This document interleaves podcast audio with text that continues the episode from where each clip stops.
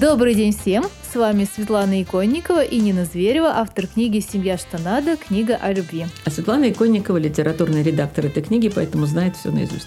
Не наизусть, но примерно помнит. И мы сегодня по-прежнему говорим о том, как сделать семью счастливой, если она этого хочет. Да. Потому что если семья не хочет быть счастливой, то делать ее такой не надо все-таки. Да. У меня за последнее время было несколько таких приятных моментов, когда я видела свою книгу в руках совсем молодых девушек. И один раз покупала женщина книгу, попросила меня автограф, увидела меня, попросила меня автограф, тоже для своей внучки. Вот у меня вообще мечта, чтобы эту книгу дарили на свадьбу, чтобы люди читали и, может быть, какие-то вещи уже принимали. А можно и не на свадьбу дарить, а, например, на школьный выпускной. Ну, не на развод точно. Да ладно, на развод тоже можно подарить. Всегда. Книжка, это книжка, которую можно дарить всегда, по любому поводу. День рождения, юбилей, свадьба, развод. По любому поводу. И сегодня, кстати, мы обсудим три ситуации, которые в этой книге обсуждаются. Всего их там, насколько, девяносто, по-моему, да? сто двадцать. сто двадцать ситуаций. Вот три из ста двадцати – это сегодня. Первое. Один из супругов внезапно отказался от своих карьерных устремлений, практически ничего не делает в быту, только лежит на диване, ну или только сидит в социальных сетях целыми днями. Что делать второму в этой ситуации? Потому что явно ситуация не, ненормальная. Ну, может быть, он вдруг понял, что это не его работа, не его карьера. Быть рядом, конечно, потому что поиск себя сейчас занимает у многих людей много времени. Смотрите, я занимаюсь йогой с недавних пор. И у меня есть тренер прекрасный, Ирина. И она была очень успешным менеджером, топ-менеджером очень известного банка. Уж не буду говорить, потому что мы с ней это не согласовывали. И в один день она всех изумила, потому что была очень хорошая уже. Машина, квартира, деньги, статус и перспективы. Командировки... Куда там едет? Ну, в Сингапур, удалась, в Сингапур, да? В Австралию, куда хочешь. И жизнь абсолютно удалась. И любимый человек, и ребенок. И она вдруг в один день бросила эту работу и пошла в тренеры йоги. Потому что она всегда любила йогу. Она поняла, что вот она работу воспринимает как время, которое мешает ей заниматься любимым делом. Более того, она очень не любила сидеть. Ей тело ее все намекало, что мне это тоже не нравится. И вот она теперь такой тренер йоги. С деньгами, конечно, все сложнее. И, не знаю, там любимый человек это принял. И принял на ура, потому что он понимал, что она так будет гораздо более счастлива. Мне кажется, что если партнер вот так вот вдруг все бросил и сидит в интернете, то не с ним что-то не так, а с вашими отношениями что-то не так. Потому что опять, как он это все вдруг бросил? Наверное, надо бы, чтобы вы разговаривали об этом. Наверное, надо было это наверное, обсуждать. Сначала он должен сказать другому. Ну, наверное, да, что я чувствую, ну, что наверное ты... или надо спросить. И, потому что, ну как вот вдруг? Ну хорошо, бросил вдруг. Пришел с работы и сказал, а может, его выгнали, может, он говорить не хочет, а может, он такой человек, а может, вас это устраивает обоих. Я же не, не, не даю советы всем.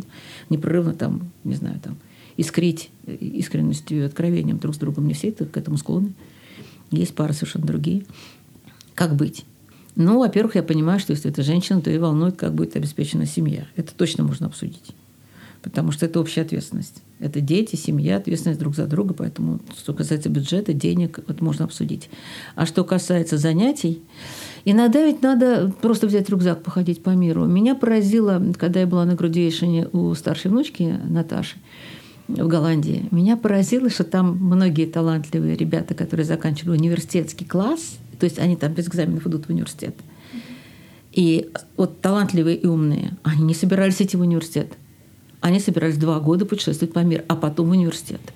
Mm-hmm. И тьютеры, которые их провожали, говорили слова, они говорили, очень правильное решение, очень правильное решение. Уже семнадцать Сначала лет. Найти себя, а потом... Походить по миру, поработать в разных... Это же автостоп, это поработать в одной организации, в другой, поискать себя, а потом уже идти учиться, когда точно знаешь, чем хочешь заняться. Потому что наш выбор института сразу после школьной скамьи и специальности – это очень странная история.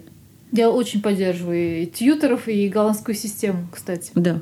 Потому что надо, чтобы как можно больше было вариантов для того, чтобы выбрать нужный. Человек должен попробовать. Сейчас очень хорошие есть вот в Москве эта история, когда детям показывают разные-разные профессии. Пощупать вот даже пускай пять, шесть, семь лет, они уже понимают, врач или не врач, там, да, водитель, не такое. водитель. Mm-hmm. Ну вот куда тянет? И родителям очень важно внимательно наблюдать за, за ребенком, куда его тянет. Но если уж это случилось, лежит на диване, ничего не хочет, ну, во-первых, это еще может быть депрессия. И никто это не исключал. Это может быть глубокая обида, и связанная с этим переживание, и, например, ну, даже какой-то, как это сказать, человек боится и стесняется сказать о какой-то своей неудаче. Здесь требуется огромный такт. Вот здесь-то и есть проверка на любовь. Вы разговаривать. Слушайте, ну вы собрались не для того, чтобы сложиться деньгами и там растить ребенка вместе. Нет же, наверное, да? Что-то есть другое в этом, в этих отношениях, какая-то есть потребность в другом человеке. Вы как-то взяли на себя ответственность, как это там говорится, в горе и в радости. Вот, наступило горе. Будьте рядом. Будьте рядом. Сложно, если не получается разговорить, например, человек. Вот он лежит, лежит, уткнулся. Понятно, что если целыми днями лежит на диване и смотрит в потолок, то что-то не так. Начинаешь задавать если, вопросы, продолжает лежать. Если ваш интерес, беспокойство и волнение искренние, оно поможет вам, ваша любовь поможет вам найти слова и действия. И можно взять за руку и к врачу отвезти. Такое тоже может быть. Можно позвать каких-нибудь знакомых, вот, людей, которые важны для этого человека. Если это близкие отношения с родителями, можно и родителей позвать. Человек, в принципе, внутренне понимает, что, что вы там действуете так, может быть, иногда неприятным для него образом, потому что вы любите. Но не переступать черту какую-то. Но надо биться за отношения, безусловно, если человек надо биться. Не просто взял, лег, и вот там, типа, кто будет деньги зарабатывать. Это какая-то такая очень прагматичная схема, да? Надо отнестись к этому со всей серьезностью. Люди впадают в депрессию. У людей американские горки в нашей жизни. То, что удавалось, вдруг перестало удаваться. И их могут уволить в один день. Частные фирмы могут тебе очень успешно положить на стол записку, что вы уволены. Ну да, без выходного пособия. Да. И это дикий стресс. Вообще мы непрерывно попадаем в стресс. И искусство как раз жить вдвоем, это искусство очень себя тонко вести и деликатно. Но оказывать всяческую поддержку, внимание и показывать свою любовь. Ну и в тренде американских горок от депрессии перейдем к отпуску сразу же. Так. Потому что следующая ситуация. У мужа и жены принципиально разные взгляды на отдых. Одному, например, нравится пляж, а другому ходить по достопримечательностям. Одному море, второму горы и так далее. Одному юг, второму север. И что делать? По... Отдыхать по очереди там и там? Или разъезжаться в разные части света? Очень хороший вопрос, очень часто встречающийся. Вообще, хорошо было бы все-таки выяснить, что по-настоящему нравится. И когда по-настоящему нравится, надо попробовать. А вдруг это вы, это, это вы просто не пробовали, вам тоже понравится серфинг или горные лыжи, или даже пляж. Очень есть у нас известная история в, в нашей жизни. Я часто рассказываю про свою маму, но она действительно такая... Всегда была яркая, активная, веселая. Около нее было полно людей, потому что она так зажигала. И фразами, и жизнью своей. Она такая... Я теперь сократила рассказ про маму до одной фразы, что она профессор педагогики по званию и по призванию.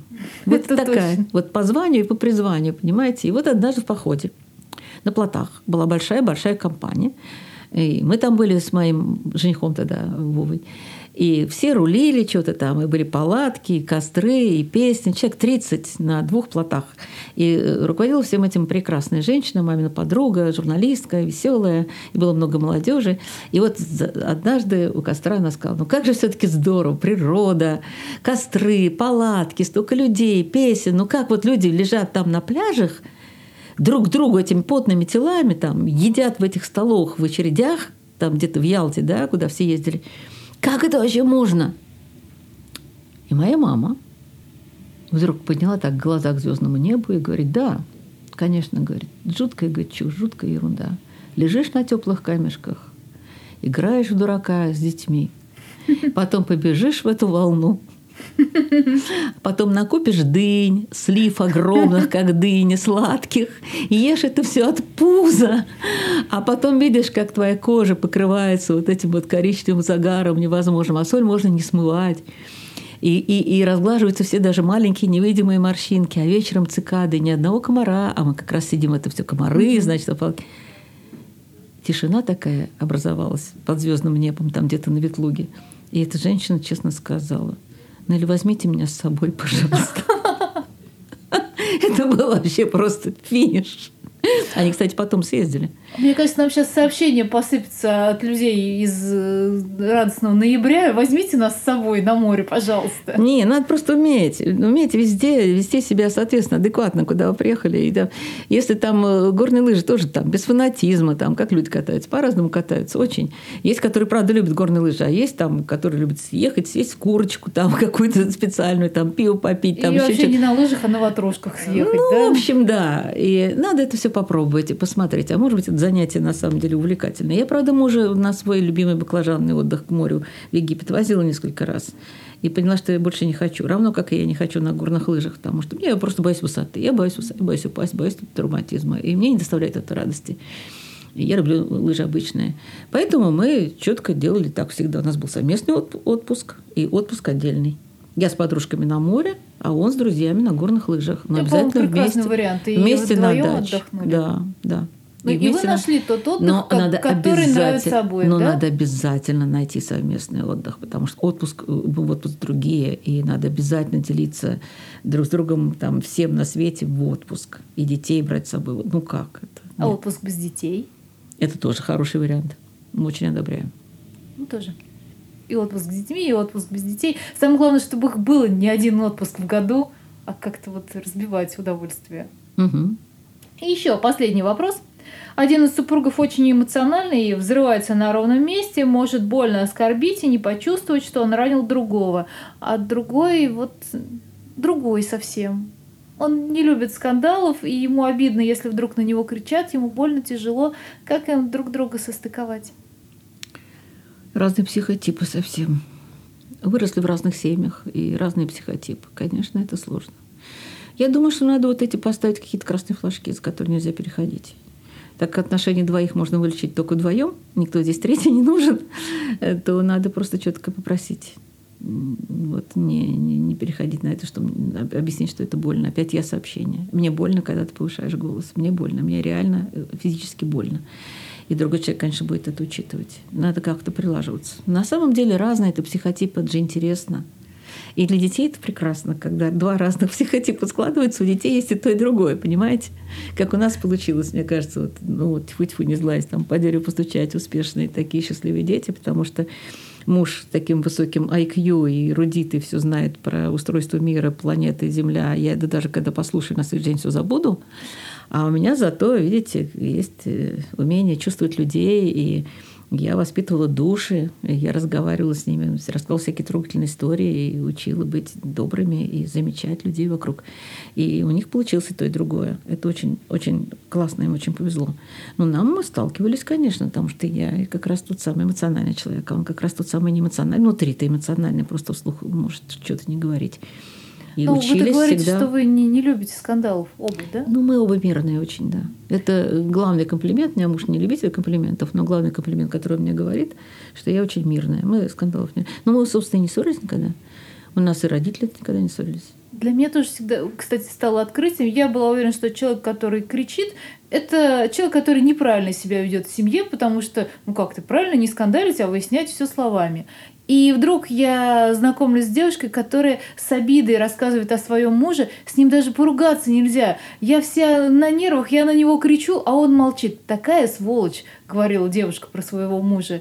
И я ей пыталась объяснить, да ты что, это же не муж, а кусок золота. Но есть же такие итальянские семьи. Ну, надо поорать друг на друга, потом помириться. И секс после криков хороших, не знаю, как рассказывают мне, не знаю. Есть люди, которые очень любят. Очень любят. И такие вот, как говорил мой друг, орные. Семьи такие вот есть, орные, вот они поорут, там невозможно это все слышать, видеть, а потом раз, прибегаешь там их спасать, а у них там они воркуют, сидят. Им это обоим нравится. Итальянские семьи, да. Что-то Миша есть, улыбается по поводу видимо... секса. А, мы опять про секс говорили, я поняла. Ах, да, у нас же у нас на самом деле здесь ставки. Сколько раз мы скажем слово «секс» в одном подкасте с сексом напрямую не связанным. Да, как так получилось, не знаю. Но пятнадцать минут уже, слово главное сказано, так что можно закрывать, я думаю, три разобрали. Да, в принципе, да, главное слово сказали, и все, остальное додумают.